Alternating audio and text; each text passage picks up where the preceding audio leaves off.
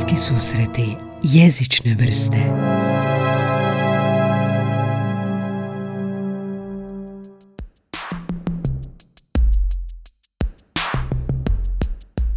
bih htio govoriti o jednoj fascinantnoj knjizi koju čitam i nemam segment do sada za ovo, barem nisam imao, možda bi se odalo pod jezičnu triviju, no besramno ću ukrasti segment koji koriste Surove strasti podcast i nazvat ću ga jezične lektire.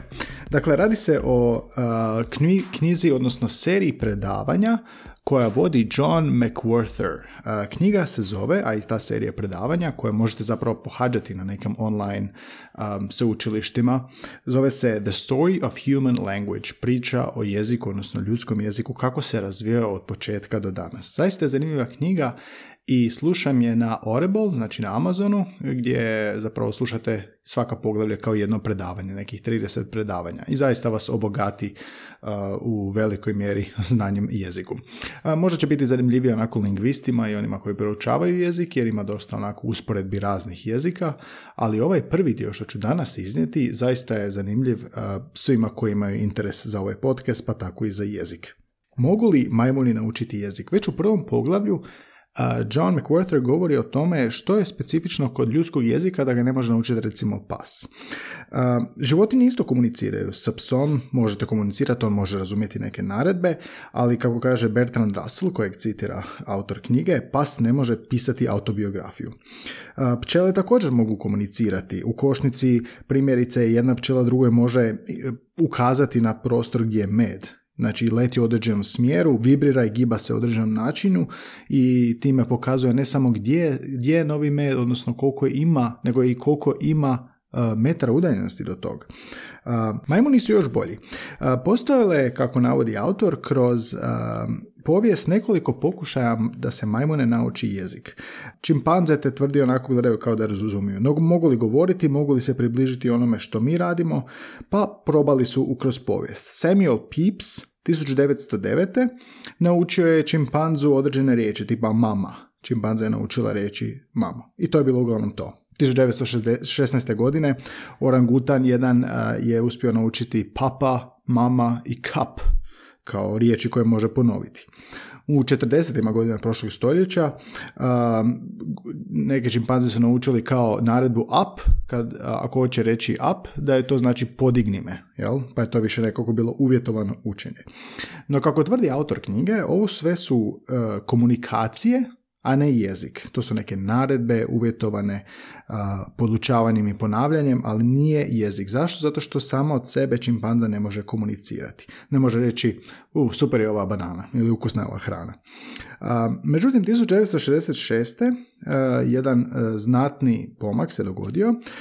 Čimpanza Washu je zovu u dobi od jedne godine podučili su je znakovnim jezikom nakon tri mjeseca je počela koristiti znakovni jezik, jer su je učili, jer su mislili da čimpanze su ograničene zbog vokalnog sustava koji je onda povezan sa centrom u mozgu, da to ima ograničenja i čimpanza nikad neće moći komunicirati kao čovjek, ali znakove bi mogla kad je to motorički sustav. Dakle, učili su je od prve godine do četvrte, odnosno kada je četiri godine navršila, ta čimpanza je znala 123 znaka.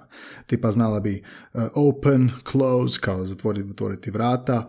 I ono što je zanimljivo je, tipa učili su je otvori, zatvori vrata, a ona je, zahvaljujući tom znanju otvori, zatvori, razumjela je kad su je rekli otvori staklenku jel, pokazuje na staklenku i ako otvori, čimpanza je uspjela otvoriti staklenku. Znači, određeno povezivanje opet postoji. Tu čimpanzu su vodili a, uz neku baru jednog dana i jedna zanimljivo otkriće što se tada dogodilo. Čimpanza je prstom pokazala na tu neku baru, gdje je to već u Americi, gdje je plivao labud i čimpanza je na znakovnom rekla water bird, znači vodena ptica, samo od sebe ničim izazvana. I to je dakle bio zanimljiv slučaj samostalno korištenje jezika znakovnog doduše.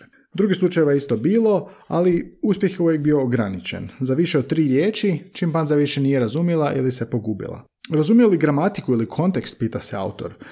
Pa Tu se zanimljivo nešto dogodilo što je e, čimpanza razumjela naredbu kad su je naučili stavi vrhnje u hladnjak, pa je bilo otvori hladnjak i oni su stavili vrhnje. I to razumiju. I to je zapravo predikat objekt, pa neki predložni objekt, je da stavi vrhnje u hladnjak. Zanimljiva stvar kod ovog je bilo je kad su izmijenili redoslijed riječi, čimpanza i dalje uspjela odraditi svoj posao, odnosno zadatak. Tipak su rekli hladnjak vrhnje stavi, to su razumjeli i čimpanze su svejedno uspjeli staviti vrhnje u hladnjak. To je logika, tvrdi autor, i nije toliko povezana sa gramatikom, jel? A, nije toliko povezana sa razumijevanjem jezika kao takvog, nego više logika i ono ispred nje i što se vidi.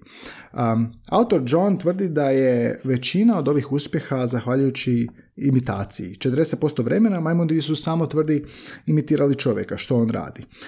on govori da djeca to rade u, pet, u prosjeku 5% vremena. Jasno je dakle da je nešto drugačije. U autoru knjizi navodi Charlesa Hocketa, američkog lingvista, koji je rekao da je jedan, način, jedan od razloga zašto je ljudski jezik drugačiji od životinskog takozvani displacement. To bi značilo da mi možemo pričati o nečemu što nije ispred nas, kao što ove čimpanze govore, znači vrhnje, hladnjak staviti. Mi možemo pričati o nečemu u prošlosti što je bilo, o nečemu što će doći u budućnosti ili o nečem hipotetsku. Joj, da bar dobijem loto, kupio bi ovo. jednom sam vidio ogromnu školjku na plaži. Majmun to ne može iskomunicirati. On može vidjeti, on može iskomunicirati na znakovni ili kakav god jezik ono što se upravo sada događa. Ne može iskomunicirati nešto što je displaced, odnosno smješteno u neko drugo vrijeme ili prostor. Još jedna stvar što nas razlikuje govori da čimpanze ne mogu same započeti razgovor, što je tipično recimo za nas. E, ne mogu reći hoćeš bananu. E, čimpanze također u ovom e, primjeru sa znakovnim jezikom nisu same od sebe koristile znakovni jezik. Postoji samo reakcija na znakovni jezik koji im je uputio čovjek. Također, čimpanze ne žele naučiti taj jezik. Oni, e, to, je, to je naša komunikacija, nešto što smo mi razvili i oni njima u prirodi nije to učiti. I to je isto jedno veliko ograničenje. Postoji još jedan zanimljiv eksperiment sa papigama. Irene Pepperberg, psihologinja, kako navodi autor, imala je afričku sivu papigu i svaki dan nekoliko godina ju je učila jezik. I činilo se kao da papig ima neku višu svijest u pogledu jezika, emocija, priča na neki svoj način. Tipa, naučila je zeleno i oblike, tako da je kad bi papigi rekla pokaži mi nešto zeleno sa tri čoška, ona bi otišla u kavezu i pokazala to svojim kljunom. Znala je brojati do šest, znala je koliko je to, šest, znala je zbrojati šest zrna i govorila bi wanna nut, wanna nut, kao želim, želim lješnjak. naučila je spelling, pa je u nekom trenutku mogla reći wanna nut, and you t, and you t, spelling te riječi. Um, ograničenje ovog eksperimenta je, kako tvrdi autor, to što je papiga misli da je jezik igra. Neka će listati, neka će sve napraviti da dobije hranu ili će se zabavljati. Mozak je motiviran samo s tom ekstrizičnom motivacijom, a ne radi komunikacije. Jel? Um, ta knjiga je zaista fascinantna i ovo je samo prvo poglavlje što sam je citirao i to dio prvog poglavlja. Knjiga dalje raspravlja o dijalektima, o indoeuropskim jezicima, o grupi, familiji jezika, kako su se mijenjali razne vrste jezika, te kako je kontakt među jezikama, jezicima igrao ulogu. Zaista bi preporučio, dakle, The Story of Human Language. možete ju pronaći na Audible, možete ju na Amazon, na bookdepository.com i na engleskom jeziku je. Autor je dakle John McWhorter koji je profesor na Manhattan Institute, dakle lingvist i zaista onako na jako blizak način prepričava i primjerima potkrepljuje sve promjene u jeziku koje su se događale kroz povijest. Ne ostane se samo na nama najpoznatije jezike, znači engleski, njemački, francuski, ruski i slično, nego koristi i ono tajlandski, južnoameričke um, određene jezike, baskijski, znači zaista govori o specifičnostima jezika. Tako da evo u ovom segmentu jezične lektire koje sam odlučio pokrenuti danas, neka ću donositi s vremena dakle na vrijeme uh, određene fiktivne i nefiktivne građe, lektire, knjige koje koristim, koje čitam, kako bi donio neku zanimljivost jezičnu u podcastu. Nešto što koristim u svojoj nastavi, ali nešto ovako što ja učim, jer ja nisam nužno lingvist, ali mi je zanimljivo učiti u jeziku. A bitno je uvijek se usavršavati i uvijek učiti. Inače, odmah i preporuka za Audible, Amazonov sustav za audio knjige, pretplata je 107 kuna mjesečno i to vam je uključena jedna bilo koja knjiga mjesečno prema kojoj možete onda downloadati na svoj smartphone i slušati dok trčite, tuširate se, čistite WC, hodate i slično. A svako malo ima neke akcije, dva za jedan taj kredit što dobijete svaki mjesec, tako da obogatit ćete se knjigama, E, i neće vam se činiti puno novaca. Koje knjige vi volite, koje biste htjeli čuti u podcastu ili ima nešto što vam je zapalo za uho, napišite ovdje u komentarima o Soundcloudu, napišite na Facebook, na Twitter, na Instagram, svugdje smo i dajte neki komentar, možda možemo i zajedno obraditi nešto od toga, a dakle ovo je knjiga koju bih ja zaista preporučio.